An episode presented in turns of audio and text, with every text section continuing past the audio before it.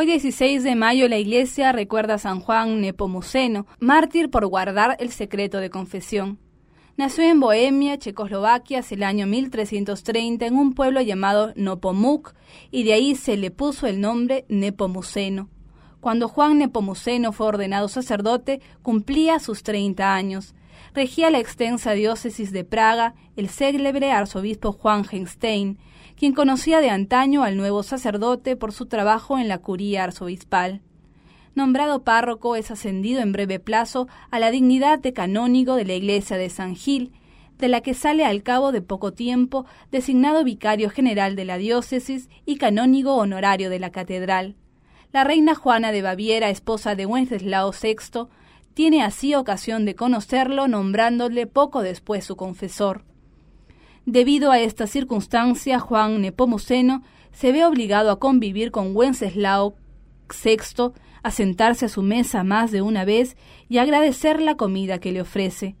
Observa dolorido el trato cruel de rey para con sus servidores y con sus súbitos, según nos cuentan algunos de sus biógrafos. Pero nadie se atreve a arguir nada del soberano.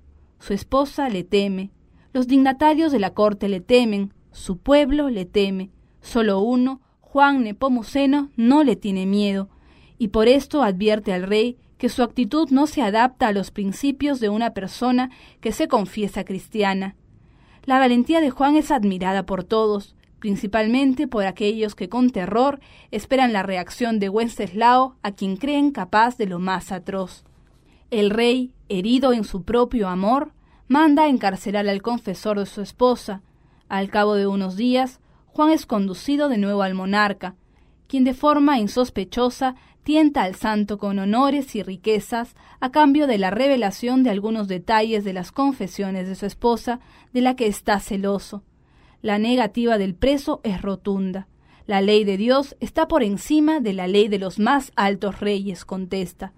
Conducido después a la prisión, es torturado cruelmente a fin de hacerle cambiar de actitud hasta que pierde el conocimiento pero en vano, nuevas entrevistas con el rey, nuevas proposiciones de honores a cambio del secreto de confesión, negativas y renovadas torturas llenan los últimos días de Juan Nepomuceno. En una postrera visita se le concede la última oportunidad o la vida con honores y dignidades y riquezas o la muerte. El santo sacerdote no duda, la muerte. Entonces el rey mandó que al padre Juan lo ataran doblado con la cabeza pegado sobre los pies y que lo lanzaran al río Moldava, donde murió ahogado. Era el año 1393. Los vecinos recogieron el cadáver y le dieron santa sepultura.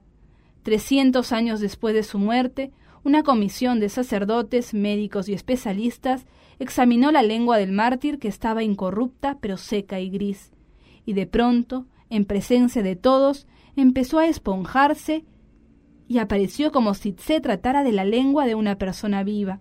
Todos se pusieron de rodillas y este milagro, presenciado por tantas personas y tan importantes, fue el cuarto milagro para declararlo santo. Es el patrono de los confesores.